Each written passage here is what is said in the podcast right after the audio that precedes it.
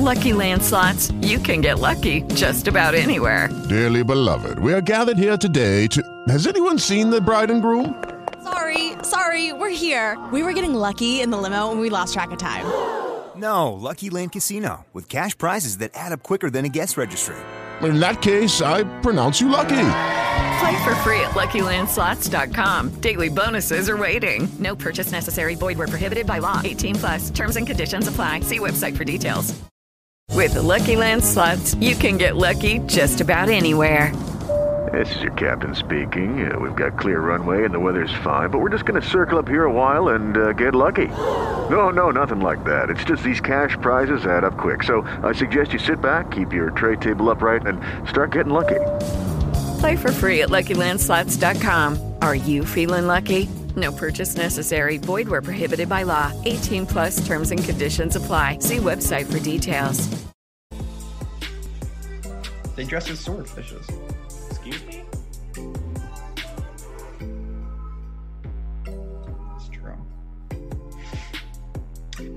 Good morning, everybody. Happy Saturday from Awesemo.com. This is the college football DFS betting show. You guys know the drill. We are in week 15 of the season. I know college football doesn't really do weeks per se, but I believe after this, we head into conference championship season. Matt, is that correct?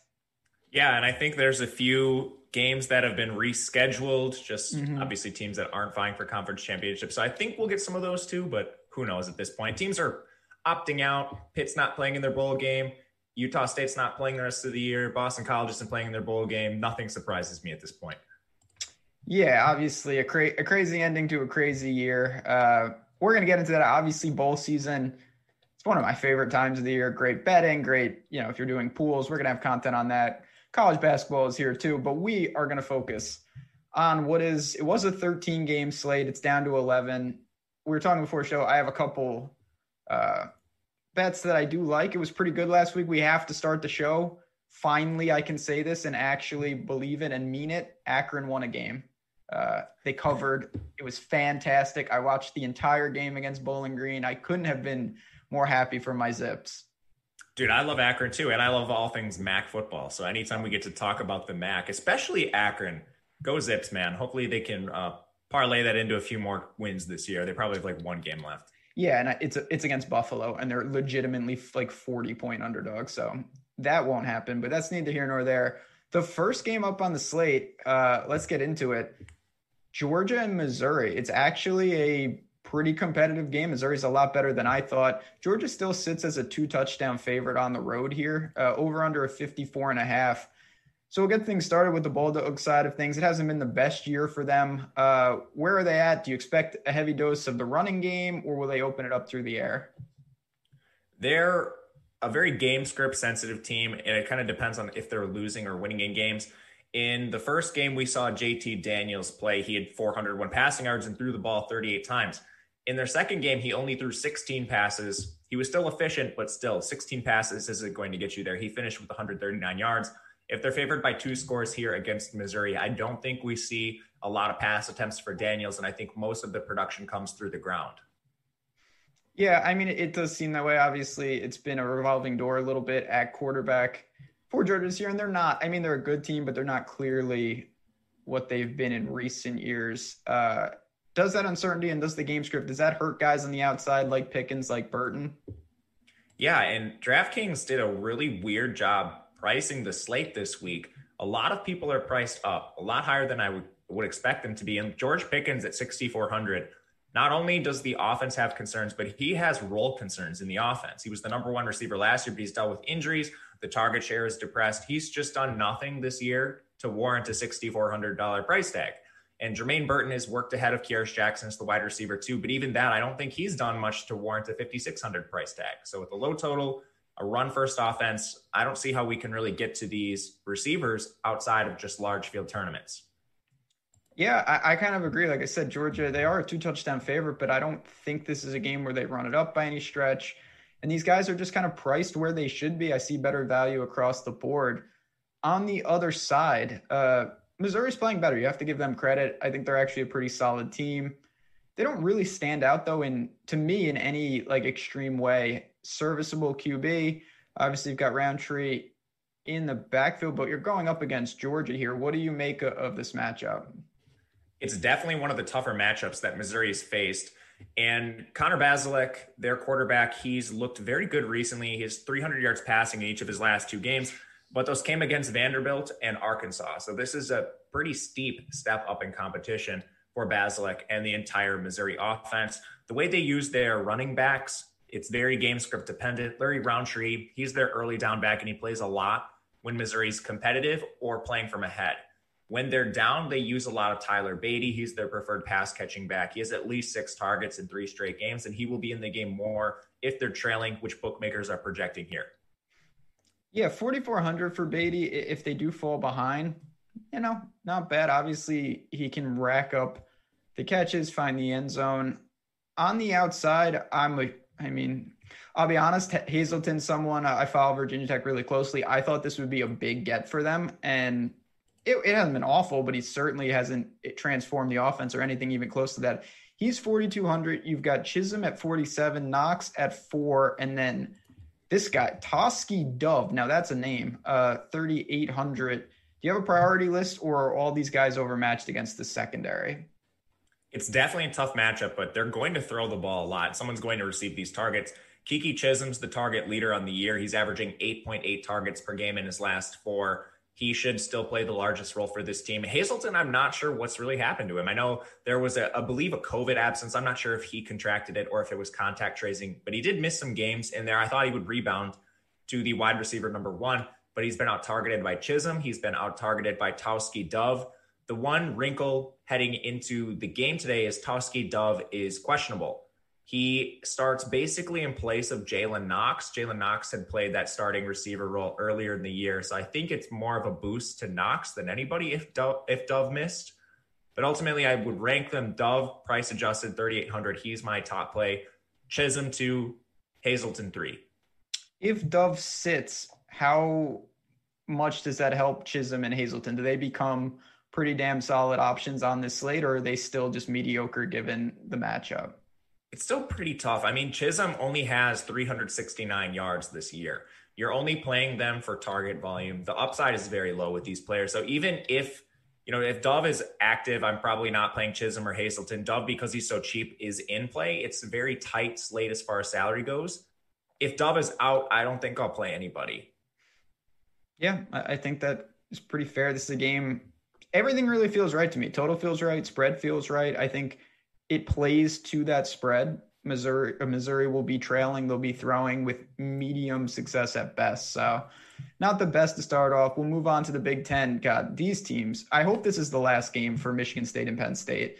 Uh, I I don't have time for them. They are playing better uh, in Happy Valley. They're a 15 point home favorite for Penn State, 46 and a half total.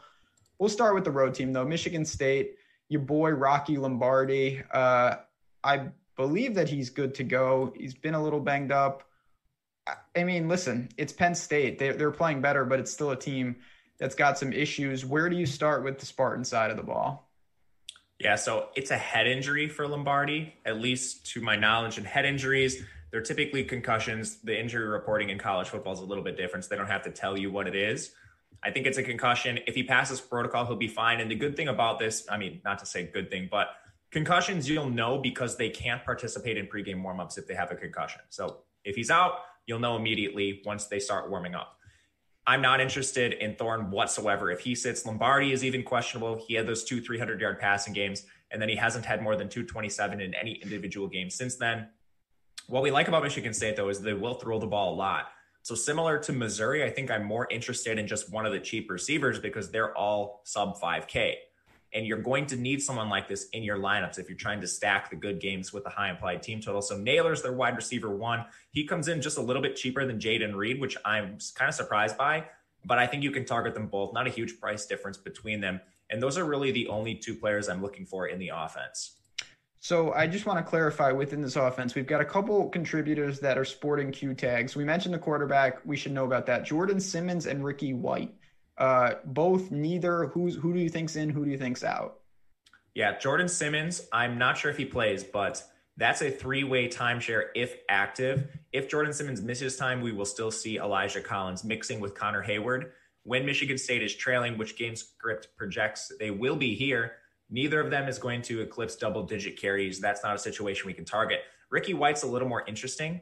Without Ricky White, they just threw Trey Mosley right into that wide receiver role. But Ricky White's an impressive freshman for this team. If he's active, I think he's in play just like Nailor and Reed.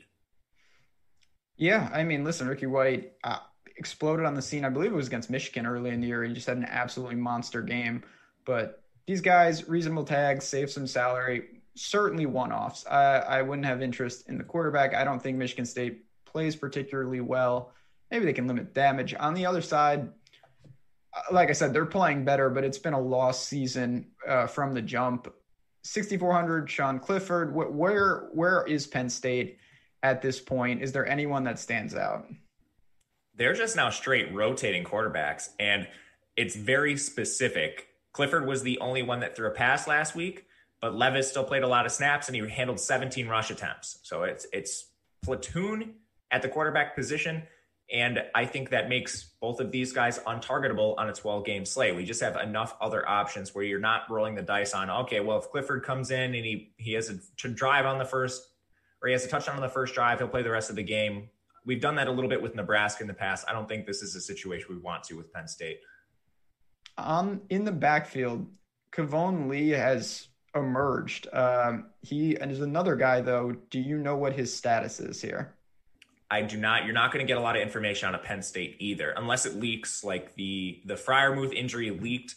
There hasn't been anything like that with Lee, which makes me think it's probably not significant. But you'll know again pregame warmups if Lee is out there, you can potentially play him. If he's out, Devin Ford and Caziah Holmes will likely split work. But in back to back games, Lee, when he's active, he's had 22 and 18 carries respectively. So he's moving into that, I guess, 1A, we'll call him, role in the offense.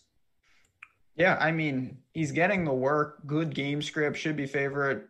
Doesn't seem, I mean, it's it's early and obviously we don't have a ton of information on this guy, but you're not catching a lot of passes. He had a bunch in one game. Maybe it's game script dependent though, if they fall behind or something like that. I don't really see that happening here. On the outside, uh, you've got Dotson at 65, Washington. Um, is there really anyone else, and where do these guys fall within the slate? Dotson was seeing very elevated target volume when Penn State was trailing a bunch in the beginning of the year, and now that target volume has dropped.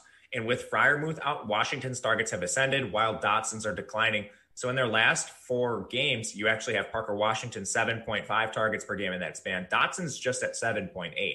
So I don't think that really warrants a 2.1K price difference on this slate. If I need to play a Penn State receiver with an uncertain quarterback situation, I'll just take the punt play in Washington. That's a that's a common theme with some of these teams that aren't exactly, you know, the the best teams on the slate. I'm looking to punt more with them than anything else. Just punt with target volume.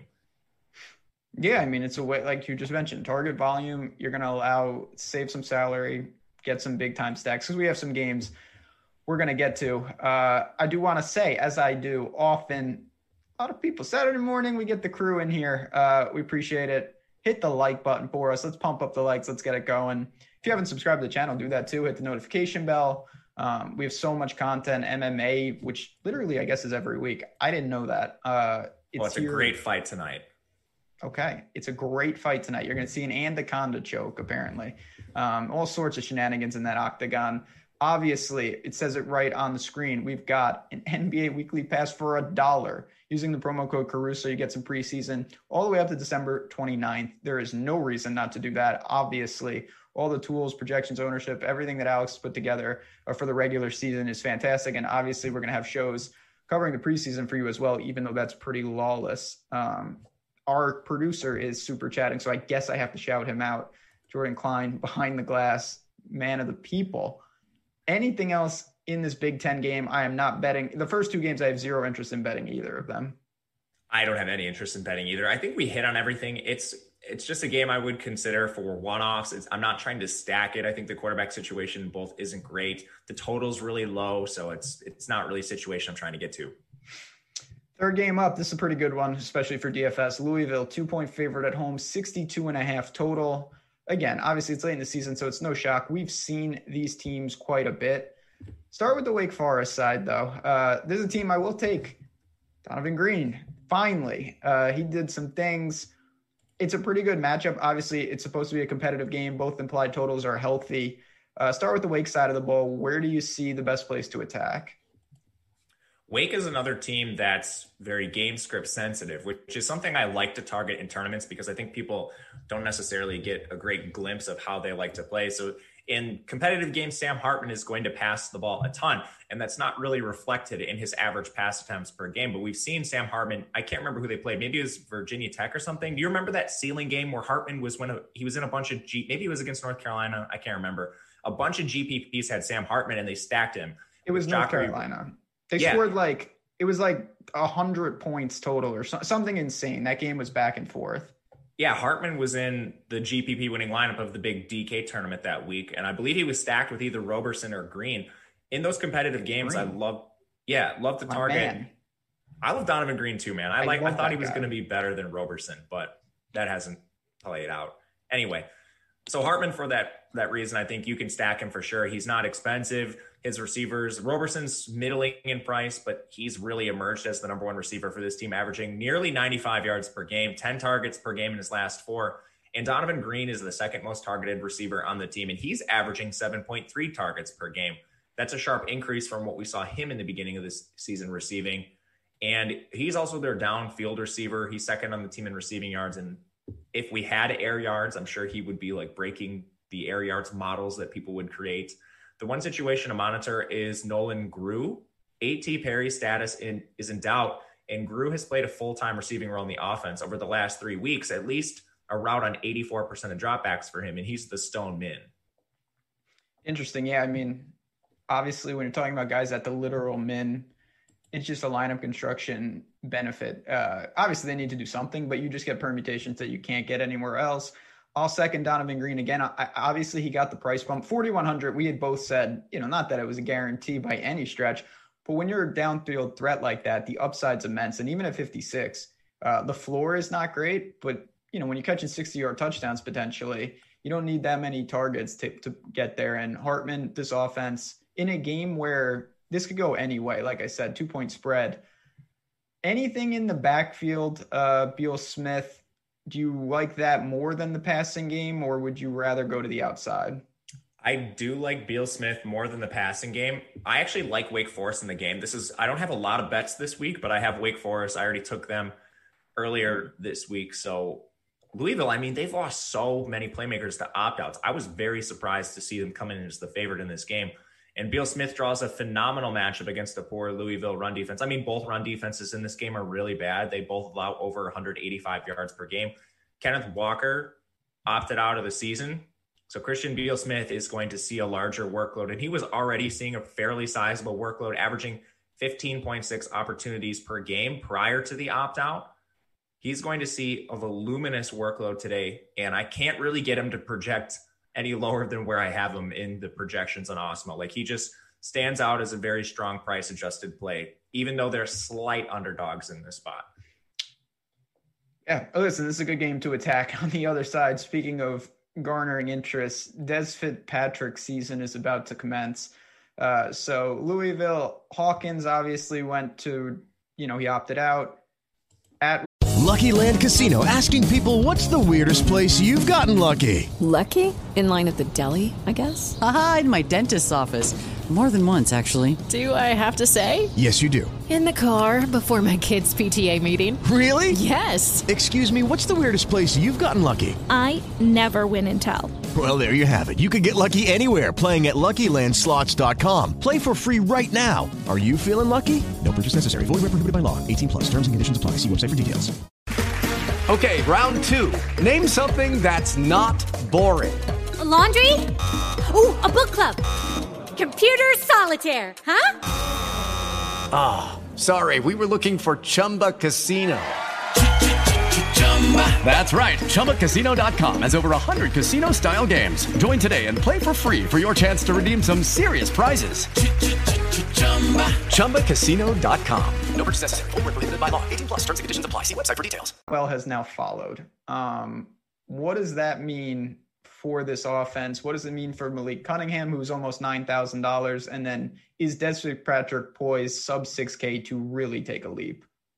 We have a tiny sample size where we saw this happen. Tutu Atwell missed a game. Uh, it was like two or three games back, and Hawkins had already opted out. Fitzpatrick had a really big day, and he had eight targets in the game. He already has a 23.6 target share in the offense. Fitzpatrick's a strong price adjusted play. And now we get the wide receiver two, Braden Smith at 3,500, who's also going to walk into a larger role. Prior to the opt out, he was already averaging five targets per game in his last four. And he's seen, at least in At- Atwell's recent absence, he saw five targets in that game. And his ceiling has really increased with At- Atwell out of the picture. In a competitive game here with a strong game environment, a high total, Braden Smith is one of the best price adjusted plays on the slate at 3,500.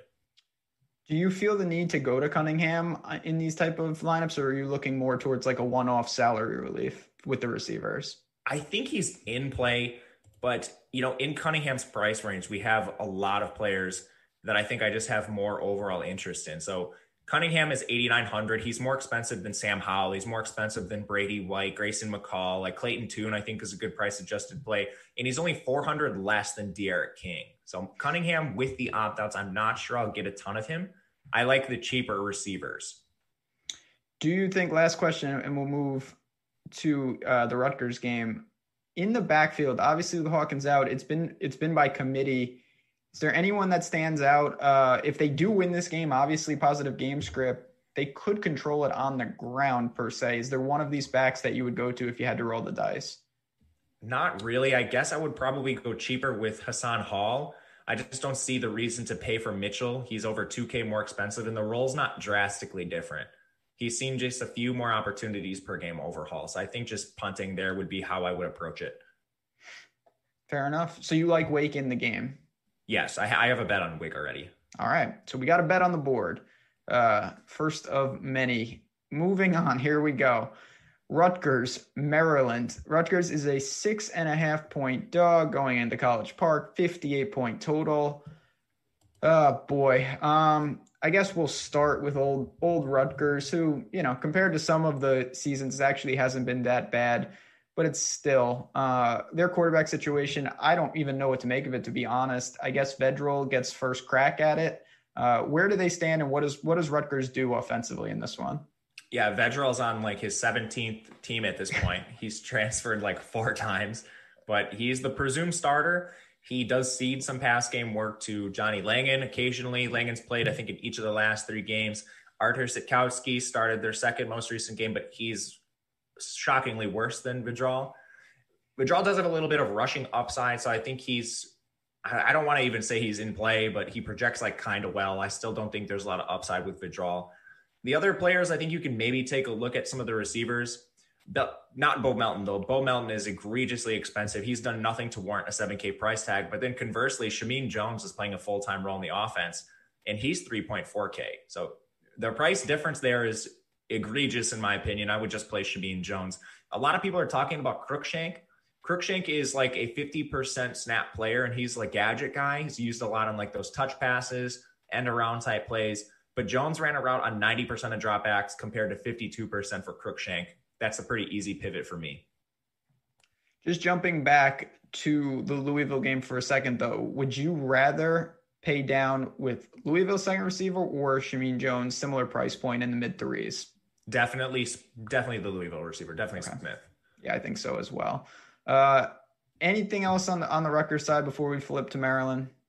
They use a timeshare in their backfield. I don't think you're targeting Pacheco or anyone there really. It, Rutgers is a tough team to get to. It's pretty much just Shameen Jones, or I'll be looking elsewhere.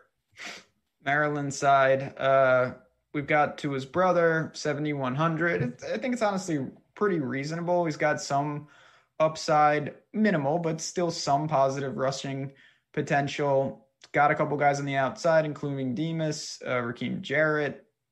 Eh, I'm still not over over the moon in targeting this type of team, but they do have some personnel. Where do you look to the Maryland passing game, or do you think it's more uh, in the backfield?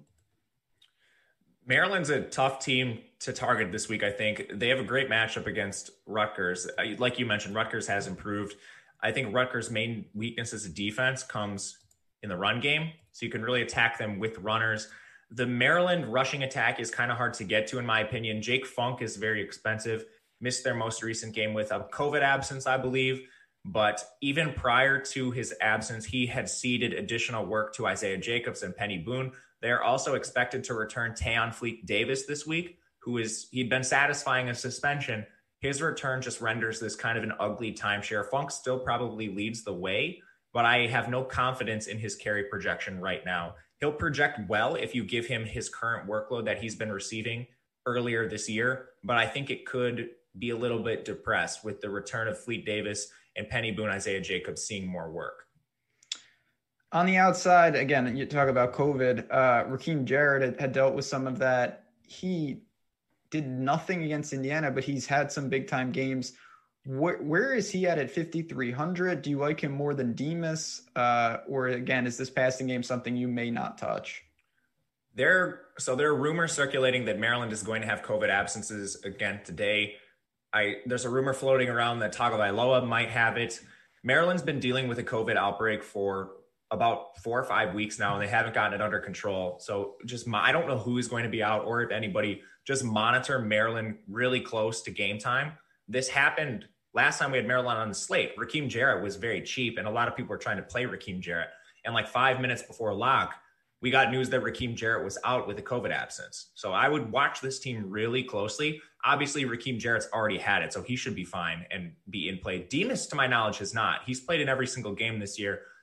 Obviously, his loss would be huge and it would make Jarrett a much better play. I have no idea who will sit.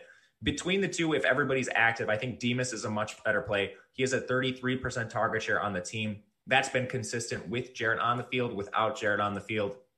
He's the play I would look to first and foremost in the offense. Jarrett would be number two, though. He's their big five star recruit. He's when he's been active, his snaps and targets have risen in each of the three games. Yeah, I mean the talent is there. How they, I think we've talked about this on the show. How they got him is beyond me in, in several areas, but got talent. We just have to wait and see. You, you mentioned it's one of the many reasons. Give Matt a follow on Twitter. I suggested that you give me a follow uh, as a finder's fee. He'll keep you up to date because some of this news is going to break after this show ends, and it makes all the difference it's been one of the true exploitable edges on the DFS market is staying up to speed in college football and college basketball, uh, not just on the betting side. So make sure to do that. We move on to the SEC. Bama, 32 point favorite going into Arkansas, over under 68. I mean, Bama scores 50 on their own seemingly every week. What's there to say? So we've got Mac Jones firmly in the Heisman run. I think he's behind Trask personally, but that's neither here nor there. $9,500 We've got Najee 92. We've got DeVonta Smith. Literally, his prop is like 175 yards every week. Uh, he's coming off a eight for 231 and three. He's got double digit pass uh, receptions, touchdowns, receiving touchdowns in four straight games, uh, 11 total in those four games. You know you want to pay up for one of these guys. A, can you can you stack, or B, is it a one off, and who would you want to pay up for? DeVonta Smith has just been like a lock and load play for me. Anytime he's below 9K, that's generally with Mac Jones also below 9K. So I obviously you want to play Mac Jones, you want to play DeVonta Smith, but now you're running into an interesting problem. How do you stack these two guys together at 9,500 for Jones and at 10K for Smith? I think it's really hard. I have some lineups already built where Smith is just a one-off play. I, I do think you want a piece of Alabama. If I'm stacking, it's probably Mac Jones to John Metchie who's their number two receiver, but he's still averaging a strong 72 receiving yards per game. I think he deserves to be popular just given his attachment to the Mac Jones Alabama led offense. Smith, I'm just, man, that stack is so expensive, and I'm not sure I can get to it reasonably. Oh, yeah. I mean, the stack is brutal. Obviously, I would assume you think it's impossible basically to go Jones, Harris, and Smith. Yeah, there's no chance. Okay. Uh, for me, if I had to order them, DeVonta Smith, he is almost unstoppable, even when he doesn't quote unquote have a an absolute dangerous blow up game. You're still looking at like 35 40. It seems it honestly seems that that's almost the baseline. And Arkansas, we've seen in a couple, you know, top end games, they score, they get blown out, and I don't expect them to hang in this game, but it's not like they can't put up three or four touchdowns here. If they do that and it forces Bama to hang 60, I I think you have to strongly consider paying 10K for him. I know I'm not breaking any news with how good he is, but uh, to me, this is a team you absolutely have have to have exposure to. Their implied total is sky high. Someone's going to have a blow up game on Alabama. There's no way around it. Yeah, and I don't really buy into this stuff. Like they're going to bench Mac Jones at halftime. Like they're trying to get him the Heisman. Yeah. I don't. He's gonna he's gonna be out there. Maybe if they're winning by like 40 in the third quarter, he comes out. But if that's the case, Mac Jones likely had a lot to do with it. Yeah, I mean, listen, could they pull? Uh, Chat just said that. Could they pull Mac Jones? Absolutely. But if they do, it means that Mac Jones has had his chance uh, to get there already. Like they're not going to pull him when it's 28 nothing. They're going to pull him when it's 52 nothing. And I'll give me seven touchdowns up for grabs. He, he can get there. Um, I do. Yeah, the, it, go ahead. The concerns are valid. It's it's price related. It's not it's not getting benched. It's just him paying off that salary and in a stack with DeVonta Smith. Like my goodness, man, you're you, if you run this stack, you're literally going to punt three wide receivers. Like the your other two wide receivers in your flex play are going to be like Braden Smith, Cruickshank, and I don't know, like I don't, someone out, Shameen Jones. Yeah, it's not it's not great. Um, and yeah, it, like I said, it's certainly a warranted concern. I, I just think that he'll have ample opportunities to get that work, uh, and they're just so explosive. On the other side, like I said, I mean, Arkansas has shown some ability to hang in some games, but obviously, I think it starts with what's going on with Felipe Franks. Do you expect to see him under center? He was a really surprise and active last week. He, I know he had the rib injury. I fully expected him to play, and then just you know pregame warmups, boom, there he is. He's out, and it's a significant downgrade to KJ Jefferson, in my opinion. I am a lot more interested in this game if Franks plays. He's not I, don't want to call him like a dynamic passer, but he is efficient enough to at least keep this game competitive and put points on the board for his own team. So I'm not really interested in starting Franks himself, but I'm very interested in Franks just for runbacks on the Arkansas side. And it's Treylon Burks. He's their alpha receiver, 25% target share for him. He's averaging 99.4 receiving yards per game. He's the preferred run back. And then they've had a lot of injuries. De'Vion Warren tore his ACL. So Mike Woods is very cheap as their second receiver, 4,500 for him. He's the clear wide receiver too, and he has a pretty significant tar- target share as well for this team. I'm fine with both of them as runbacks, but it's a little conditional on Felipe Franks playing. And we should mention the backs here. Rakeem Boyd opted out, so Trelon Smith has a massive workload. The question with Trelon Smith is: Are you willing to pay six to three hundred for a running back that's a near 35 point underdog? Yeah, I that's the problem. He's going to get phased out in some capacity even though he has a you know monopoly on on the work. I would rather go to Burks. Uh, listen, they could put up some points. I don't think they're going to hang in this game by any stretch. Nobody does, but Franks is something we have to. Uh, let me ask you this: How much does Franks' status impact what you do with the Bama side? I think a pretty good amount. Yeah, I agree. If they play KJ Jefferson and they just get up to a huge lead, I I saw Chris in the chat talking about Mac Jones getting his stats and getting out with injury. I think that risk is elevated if Franks is out, just because the game will not be as competitive. Alabama's defense is not what it once was. We've seen a couple of teams really rack up yardage on this Alabama team, and Arkansas has yeah. done that to some teams too, including Florida, including A and M. Um, it, it can be done. Yeah, Ole Miss ran circles around this Bama defense. Uh, Man, I love out. Ole Miss pour one out for Trey Knox every time we could talk about Arkansas. Uh, I don't know what happened, dude. Nothing. I don't. I, your guess is as good as mine, but stick to Burks. Keep an eye on Franks, and, and we'll see what happened. Bama obviously getting ready for much bigger game next week. All right, we go to the game playing played at West Point, which is actually I really wish I was going.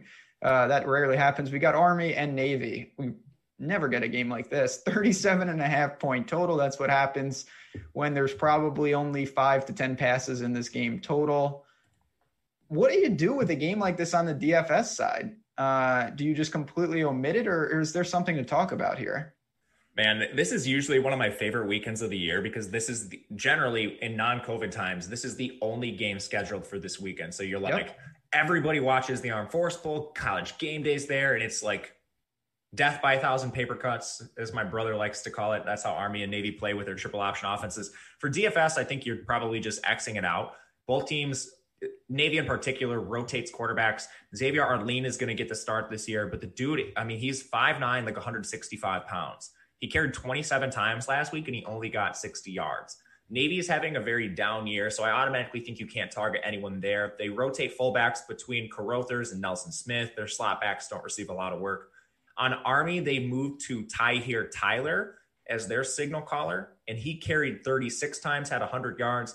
And what I like most about Tyhier Tyler, he fumbled twice in that game, and they left him in. So his his leash at least is a little bit longer than the Navy signal callers. But the real question you have to ask yourself when targeting an Army quarterback. Do you want to play one of them instead of a real signal caller on this slate? You essentially have to think of them as a running back. Tyhier Tyler might attempt less than five passes today. Sure, he could rush the ball 25 times, but is that the same kind of upside you are getting with another quarterback on the slate? Even a cheap quarterback, throw in a cheap one, Petras, anyone you want is the upside the same? And I generally say no. The only time I play armed forces quarterbacks is when they're near the minimum. And Tyhier Tyler, even at 5,800, is a little bit expensive for me. Yeah, I, I mean, there's nothing to say there. Obviously, also these defenses, not to say they're they're top end defenses, but they're certainly equipped with the triple option for obvious reasons. Like it, it's just not a great situation. The over under is sub 40. The game is going to fly there's just not a, a, ton of upside. I wanted to bet Army. If it got under seven, I might do it, but it's not. It's holding pretty strong at seven and a half. Anything can happen in this game. I don't think I'm going to lay north of a touchdown. So, unfortunately, it's a great game in general, but I'm not going to be doing much with it. Uh, I, but that's yeah, good.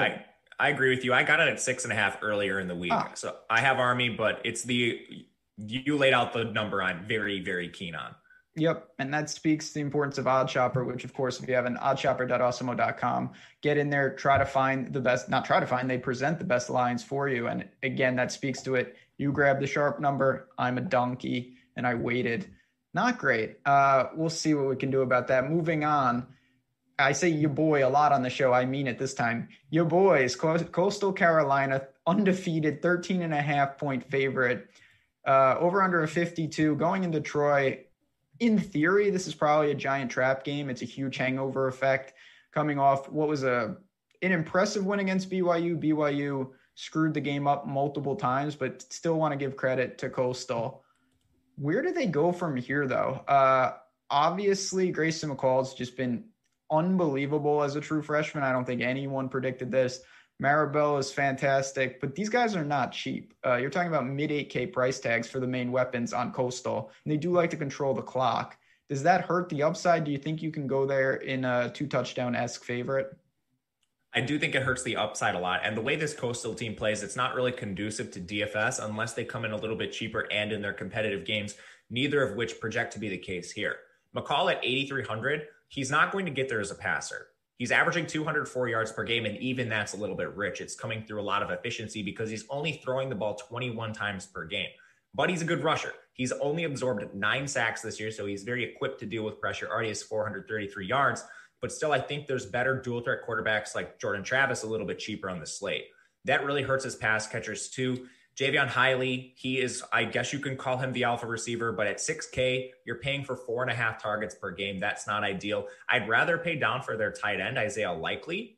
He's playing through an injury that's going to require surgery at the end of the season. I believe he has a broken foot that he's playing through.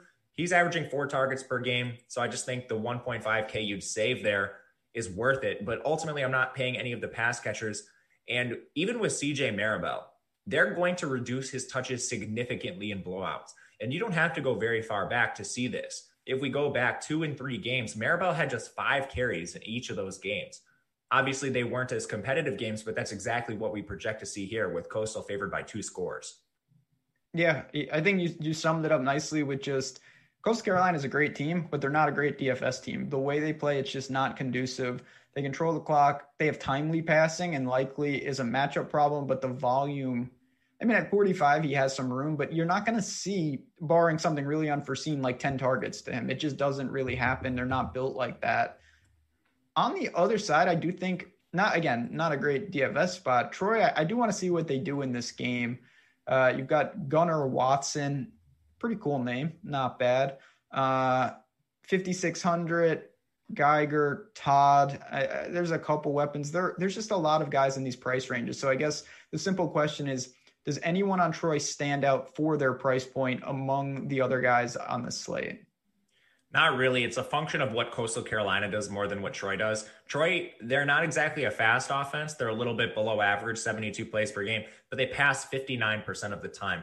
So when teams can keep it somewhat competitive, you will see enough pass attempts for some of these receivers to at least hit like PPR value. But against Coastal Carolina, who's going to depress the, the play volume for their opponents, I don't really see a ton of value here for for Geiger, for Todd, or even Khalil McClain. And Gunnar Watson, he'll throw the ball a ton, just like we mentioned, but he takes negative rushing yards almost on a weekly basis through sacks. So Gunnar Watson's kind of out of play as well for me so obviously not relevant to the slate, but I do want to ask you. We're gonna have some time and, and chat. We'll try to get in some questions at the end. How good do you think Coastal Carolina is? So what? This is kind of a difficult question to answer. You mean like a college football playoff team? Like how relative like, are we talking? Yeah, I mean, after seeing seeing them beat BYU, do you think that speaks more that BYU is not Cincinnati? Do you think that they are like a Cincinnati and Coastal belongs in that conversation? Uh, obviously, they're not going to make the playoffs. We all know that. But where yeah. do you think they actually fall? I'm not sure that they're worse than Cincinnati. Like Cincinnati hasn't played a single good team this year, and they just lost their best opponent of the year. Like Cincinnati's stone dead to make the college football playoff unless they can schedule a non-conference team. Coastal, I mean, as far as the G5 teams go, they have to be considered the best at this point just because Cincinnati's strength of schedule has been so easy. And their ranking is pretty egregious to me. I think Coastal should be above Cincinnati right now. Interesting. So like Cincinnati's a good team, but who have they played? No, nobody. And I we'll see what they do against Tulsa. I'm a I think Cincinnati's really good personally. Uh I think Tulsa's really good. Yeah, well when Tulsa is swiftly, swiftly dis- dispatched by it should have been twice, but that's neither here nor there. I, I, guess I would just love to see like last question, then we'll move on. Like I said, we have some time. If they were playing someone like Iowa State on a neutral field, like where do you think that spread falls? A couple touchdowns? Coastal Iowa, Iowa Coastal State versus Iowa State, neutral field. Like eleven, somewhere between nine and a half and eleven fair. and a half. Okay, that's fair. We'll call it ten. Um, yeah, good for the Chanticleers. You know what? Just just the fact that we have that discussion shows how good of year it's been for them. But this is probably the biggest game on the slate. We've got to the ACC, North Carolina and Miami over under 70. So we got a lot to talk about here. Canes three point home favorite listen, we, we know about all these weapons. We'll start with UNC. Sam Howell, you know, he didn't get in the Heisman discussion, but he still had a pretty big year 26 touchdowns, six picks, $8,800. He's got his he's got his weapons up and down the board with Brown and Newsome, the backs. Floor is yours. How do you think UNC attacks this Miami defense? Miami's defense is pretty good. So I don't think there's a clear path to success for them. Miami's defense has been stout against the run and the pass this year.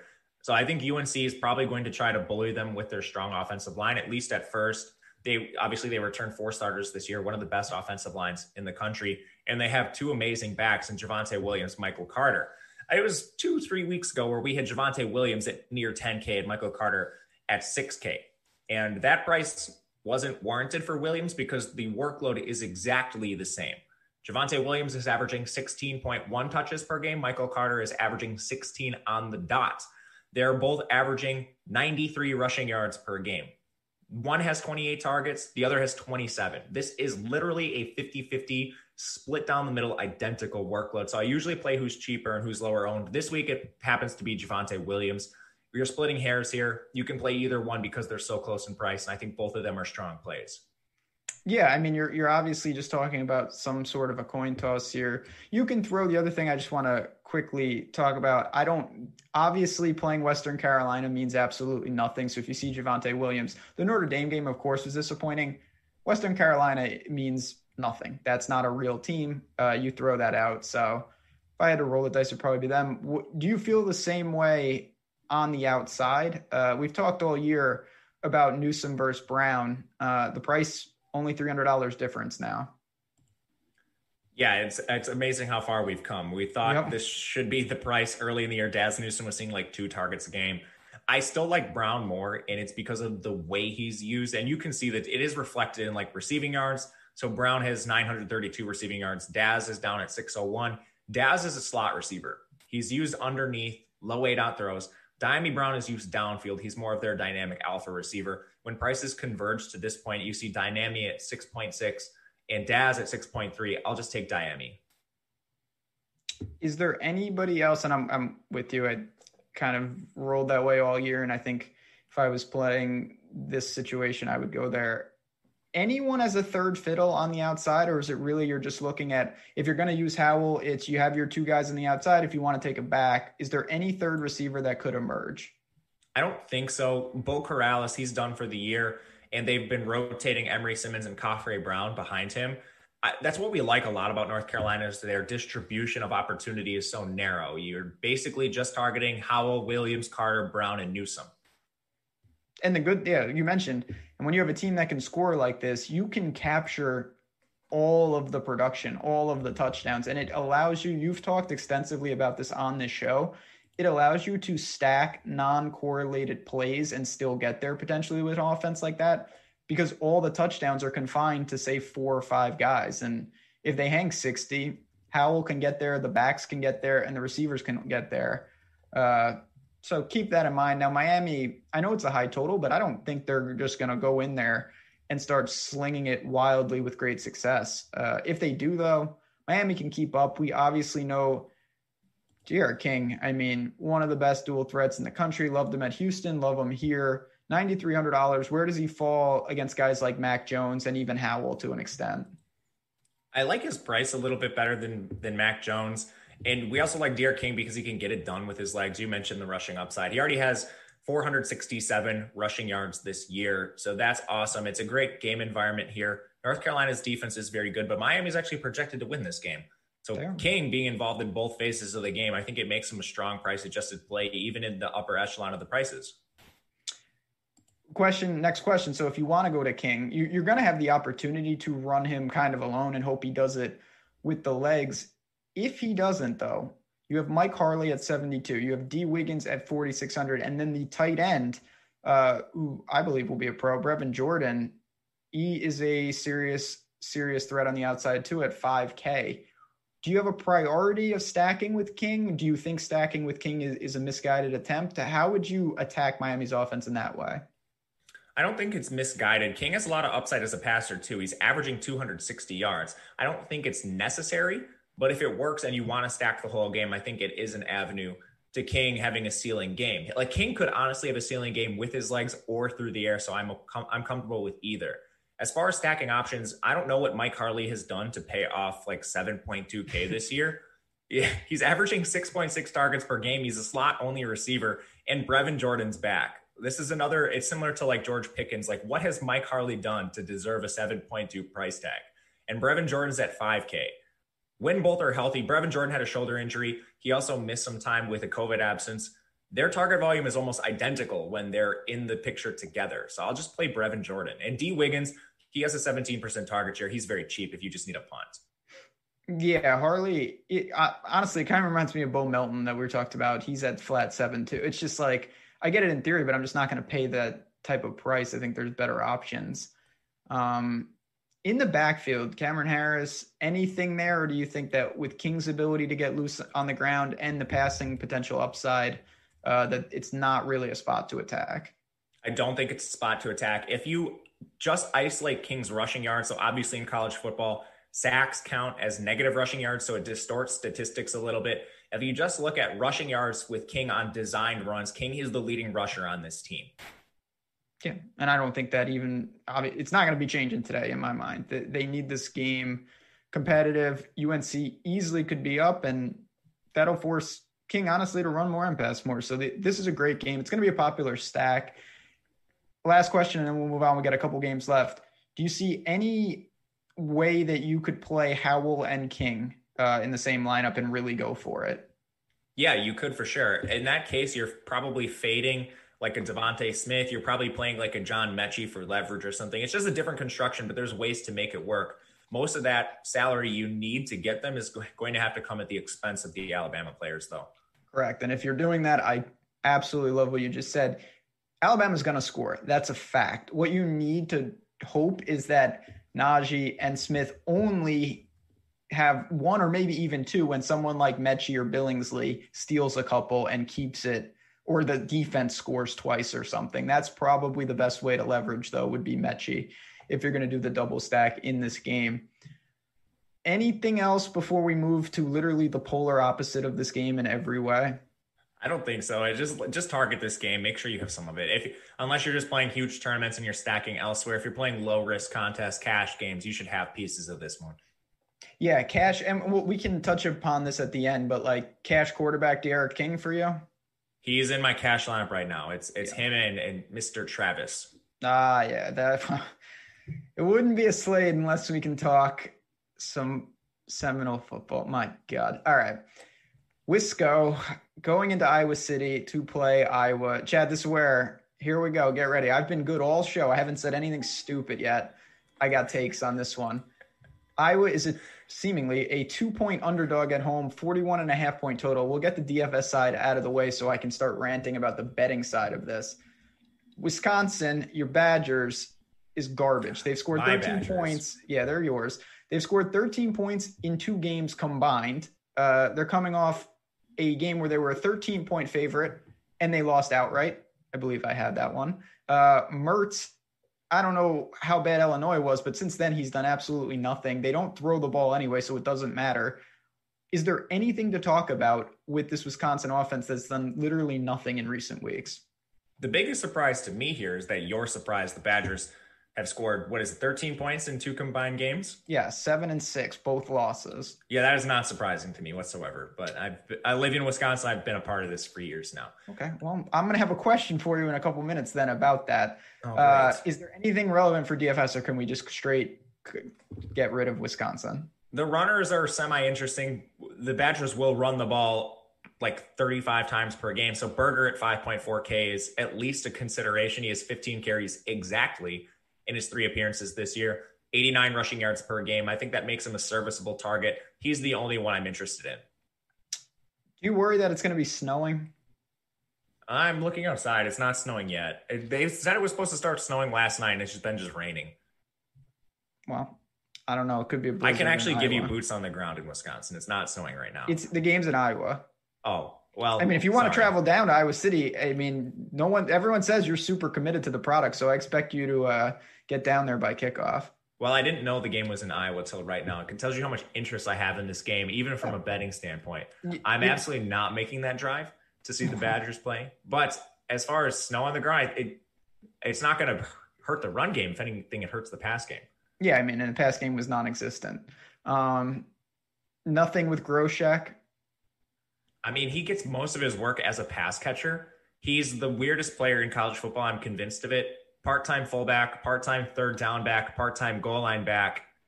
I mean, he's averaging like the third most targets per game on this team, but they're all coming from dump offs.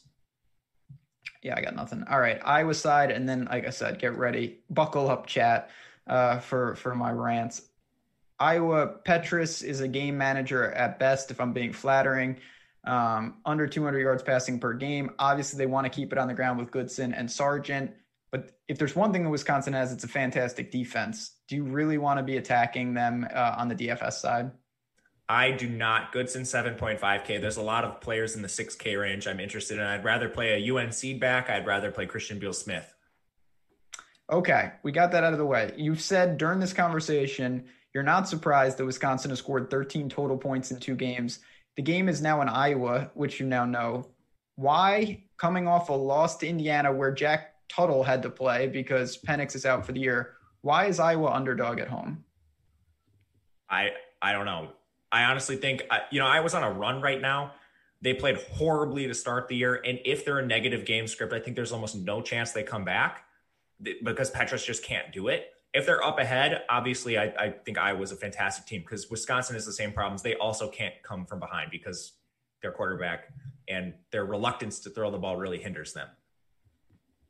I know this seems a little square, but I, I like I said, I liked Indiana a lot last week in Wisconsin. I don't understand why I was not favorite. I think that they not roll them, but to me, they are finding a groove, and it's somewhat a product of matchups. And they have the same problems you just mentioned. These are carbon copies. If either of these team gets up by 10 or more points, I really don't know how the other team is going to come back.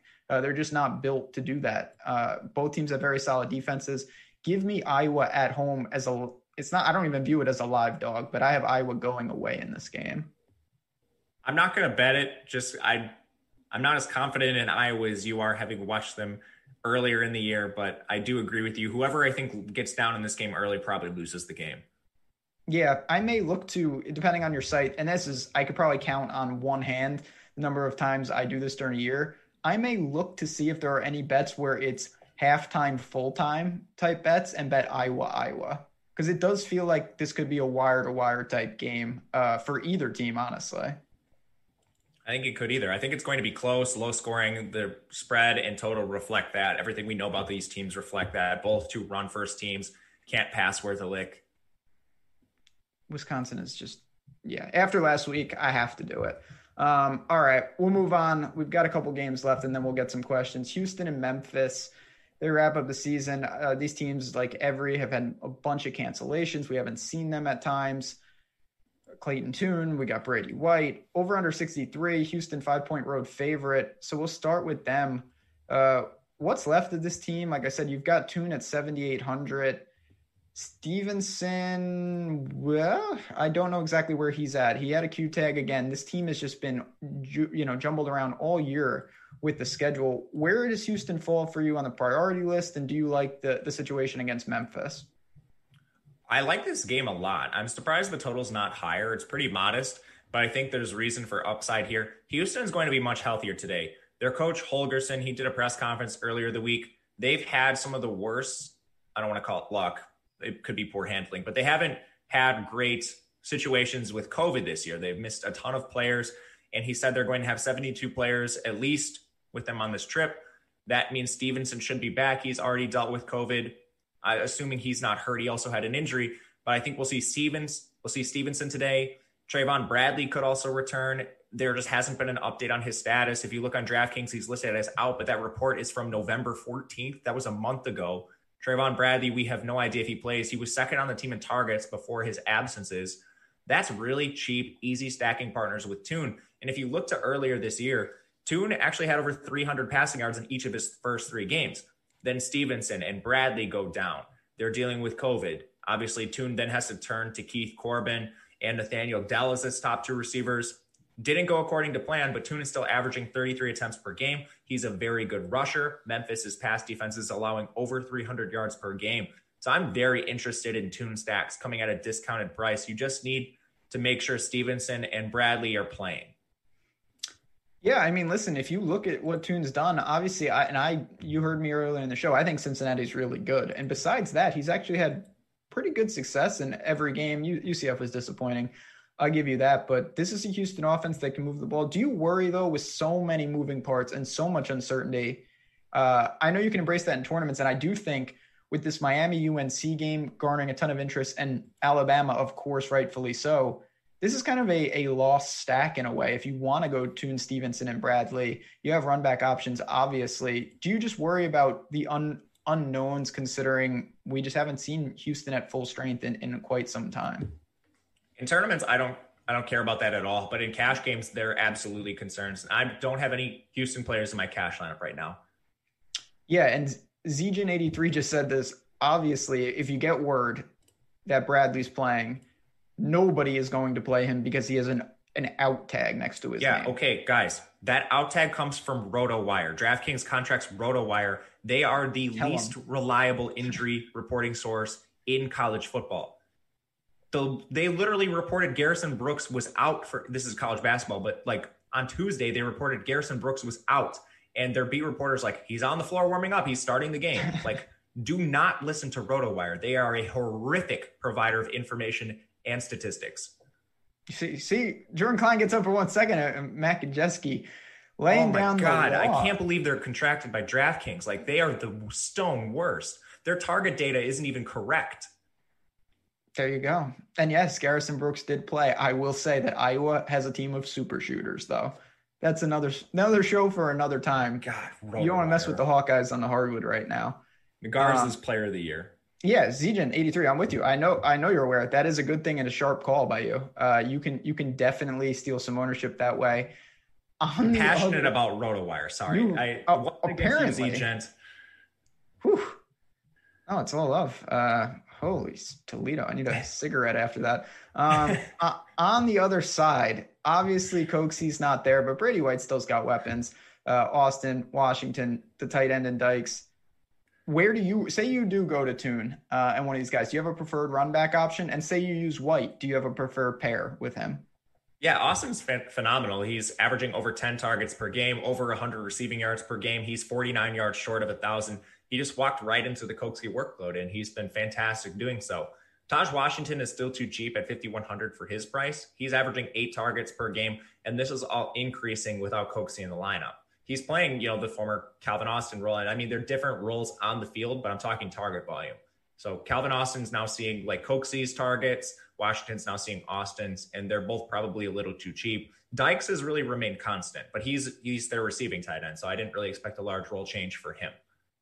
Anything in the backfield, or is that just no? Definitely go to the air if you're going to do it. I think go to the air. Rodrigues Clark has missed multiple games with injury, but I know he practiced this week.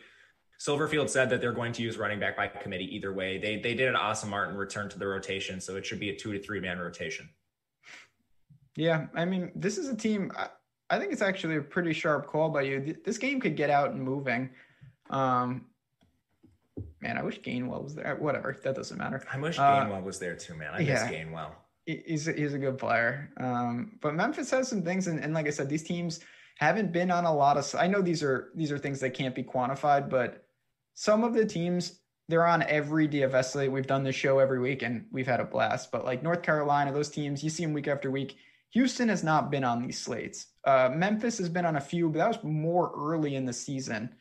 Things like that matter. I think most people are going to look to comfort. Uh, obviously, if you've played college football DFS this year, you probably have taken some zeros along the way. This is going to be an under owned game relative to the chance that it blows out uh, in a good way. It shoots out, I should say. So keep that in mind. Uh, before we move on, we just had a question. What about Houston backfield? Houston backfield's really interesting. Kyle Porter's out for the game. I think he's done for the year. And Mulbah Car saw a reduced workload. It was because he also got banged up in the injury. But that same press conference I listened to with Holgorsen, where he said they're getting back most of their players from COVID, which is why that like month old Trayvon Bradley report doesn't make a ton of sense. That report, again, is from November 14th. Mulbah he also specified in this game that he got banged up and he should be fine for this week. Mulbah is typically the 1B in a, a, rotation with Kyle Porter. I expect him to play ahead of Chandler Smith and Kellen Walker. It'll be a timeshare to some degree, but you're still talking about a running back at 4.2K who should handle a majority of the workload. I would put it somewhere around like 60% of carries. Yeah. I mean, this is, uh, yeah, I, I don't think that that's crazy. There's a lot of ways to attack this game. Um, it's a good environment. You have multiple options, and if you are stacking, you have options on the outside. Uh, I agree. Yeah, it is like the Pac-12 teams. Um, it really is. Uh, all right, let's get to this final game. Then we're going to take some questions. We'll bounce on out of here. Coming up next, though, NFL final look. Greg Ehrenberg, Geoff Ulrich. Uh, and again, I just want to say this really quickly. The NBA, it snuck up on me. I know our guys are ready to go. Already did preseason shows. It's here though, uh, and we are this is going to be going fast, but $1 weekly pass up to December 29th. You get in the door, you see the tools, you see the ownership projections, everything that we have to offer, and then you decide if you want to stick around for, for the year. We're confident that you're gonna. Uh, that's why we're doing this, but we'd love to just get you in to try it out, have some fun. And if it's not for you, you've lost literally a dollar. Um, so do that promo code Caruso. It's on your screen. Uh, and now there's a Christmas tree on the screen. Look at that. We've got it up to December 29th no reason not not to try this out. Last game, I have two. Matt, you may not know this about me. You know a little about me. You know my music taste. We're talking before the show. Two bad vices. One, I like to play roulette when I can go to casinos. Two, I bet Florida State in football all the time, and it never, ever, ever works. But last week, you sharp call fading Duke. Duke is broken right now. The Noles are three and a half point favorite at home, and shocker, I kind of like them in this spot. So I know we're going to do a little reverse. We're going to get into the DFS side. What do you think of this spread? Are you backing Florida State and fading Duke once again, or do you think this is just another dumb decision by May? No, I, I'm with you on it this time. I it's not so much that I want to back Florida State; it's that I'm just trying to fade Duke at really yeah. all opportunities this year. So I am doing the same again today. I, I'm not joking. I can't even remember the last time. Uh, and then once this year, once I bet against Florida State and I bet North Carolina. Um, oh it's no! Just, it, it's just insane. But let's get to it. All right, Duke is really struggling. Uh, we saw them right from the opening tip this year, and it, it just it really hasn't worked. Uh, Chase Brice experiment was not a success coming over from Clemson. They're coming off a 48 nothing. They got demolished by Miami. I know that's a different caliber of team, but still. Dude, uh, that line was 13 and a half. I know. You mentioned to me how much that's part of the reason why I bet Florida State this week. You had mentioned that you were picking on Duke last week, and obviously it worked out. I, mean, what is there to say about this team? I mean, it's the same guys. You've got Calhoun, you've got Bobo, Durant. Is there anything worth talking about? They have narrowed their wide receiver rotation a little bit. They will throw the ball incessantly and they run a ton of plays. So, just like looking at the offense, you think, oh, I might be interested in this. They're running 79 plays per game, passing 51% of the time. At the very least, it leads to a lot of like PPR upside for like Calhoun and Bobo. They're the top two receivers in targets and they're both below 4K. So, I could see some interest for that reason. But there's honestly other players that are cheap in that range that I'm more interested in. So, same question I asked you earlier in the show. You know, you mentioned these guys in the mid threes, but I assume Louisville's Smith, other guys in that range that you prefer? Yeah, Smith is the number one down there for me. He's in my what cash about, lineup. What about Bradley? Bradley, I need to see if he's healthy. Like mm-hmm. we we I was getting all on RotoWire for them having an inaccurate report, but the the thing is he's not out. We just don't know. He might be out. He might be in. We don't know. Mm-hmm. That report is from November 14th. It's December 12th. Fair, no, fair enough. We got to just get clarification. All right, on the on the Seminole side, I had been like anyone. Their their quarterback situation has been a disaster for a long time. Jordan Travis is back now. If there's one thing he can at least do, though, he can move. He can run. Uh, he is incredibly not live for anything close to a 300 yard bonus, but he is live for a 100 yard bonus. At 7K, can you go to him and just hope that he goes wild on the ground? Yeah, he's in my cash lineup. You, okay. You're playing him for his rushing upside. He's he's like everything you would like the naval quarterbacks to be. The I should say the armed forces quarterbacks. Uh, we got Corbin 55. Could you play him with Travis? That's step one for me, or do you think that's misguided? They cannibalize each other. Uh, they do cannibalize each other, but the question you need to ask yourself with those situations is, is can Florida State score enough points in the game to warrant that paying off? Like Alabama today, they have a 50 and a half implied team total. So you can certainly, this is assuming price works out too. Najee and Mac Jones are a bad example. But like with Florida State, if their prices are semi affordable and the team total is high enough, you can always play the running back with the quarterback. Today for Florida State, it's 30 and a half. So I'm not quite sure that's something I want to do. Yeah, I don't, it's, it's pretty thin to be honest. I'd rather just stick with Travis. You mentioned obviously it's going to come from rushing. Does that completely take the wide receivers out of play? Yes. So it's really just Travis or pass? Yeah, it, I would be interested in the receivers, but like Ontaria Wilson's 5.5K. Like you pay less to get Tahj Washington, who's a mm-hmm. significantly better receiver. Keyshawn Helton, I guess he's their number two. He's 3.3K. If I pay up like $200, I can get Braden Smith for Louisville. I like it. Like I said, Duke, uh, a team that I, I, plan to fade. I'm fading them in the betting market. Bet Florida State, bet Iowa. All right. Couple things. There we go. We got a couple minutes left. One, I'm going to ask for some likes. We got to get it over 100. I'm going to rapid fire some questions to Matt for you guys. And we'll start with friend of the show, uh, Matthew P. 4.2K in cash flex. The first one that stands out to me is Mulbah Car. I'm going to look at my projections down there. There's Tauskie Dove projects for 10 points. Braden Smith is probably the best one overall, just with the new opportunity he's receiving. But uh, I think the top two options down there are going to be Mulbah Car and Braden Smith. Yeah, I think you know Braden Smith. The Louisville situation is one uh, I I think to take advantage of, particularly in cash. Um, you've mentioned D'Eriq King for cash in tournaments to me, if I if there was an under-owned stack, it would actually be Houston. Is there another team or, or Houston that you think could be uh, a little against the grain in tournaments? I love the Houston stack. I'll be playing a lot of it in tournaments. Yeah, um, I I think that's a team. I don't know exactly what. Like I said, we haven't seen them, and that breeds uncertainty. But it, to me, it's a good spot. Uh, but, but, but anything else? I think favorite play on the slate. I mean, that's obviously a, a pretty loaded question. To me, I'm not breaking any news. I think the Louisville receivers are just they are underpriced because of the situation with Tutu Atwell. So, uh, pretty obvious spot to attack there.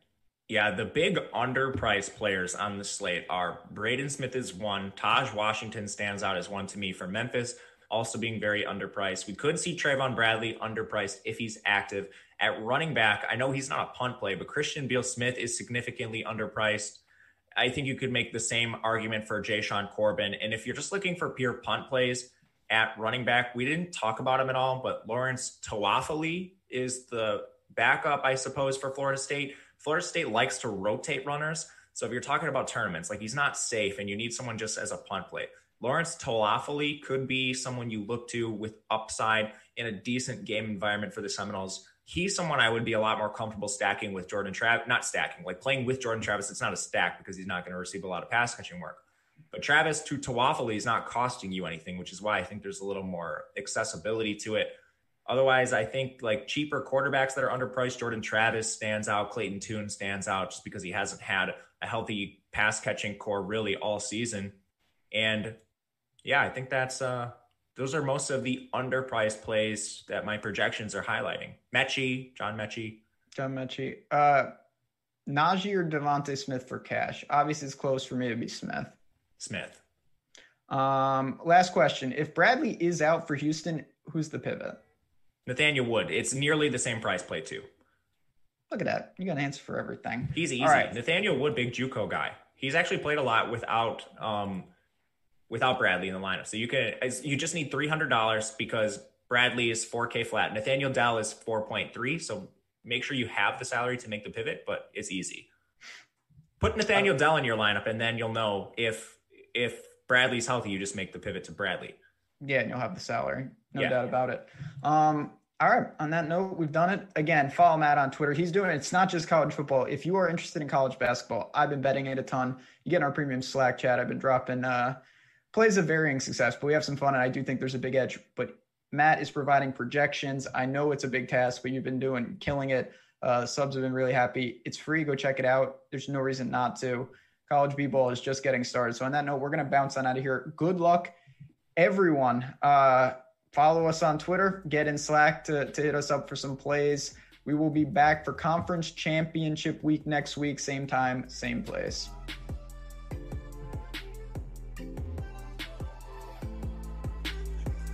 Forgot what I was talking about.